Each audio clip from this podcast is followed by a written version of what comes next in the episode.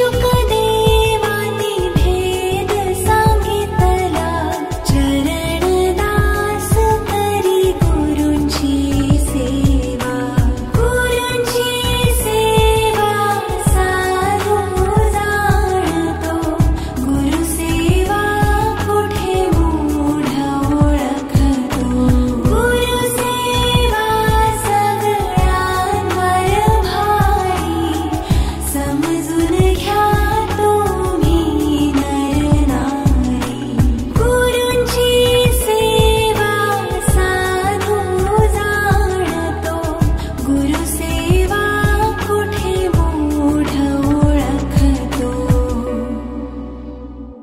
सेवा, सब कार्यों से भारी है।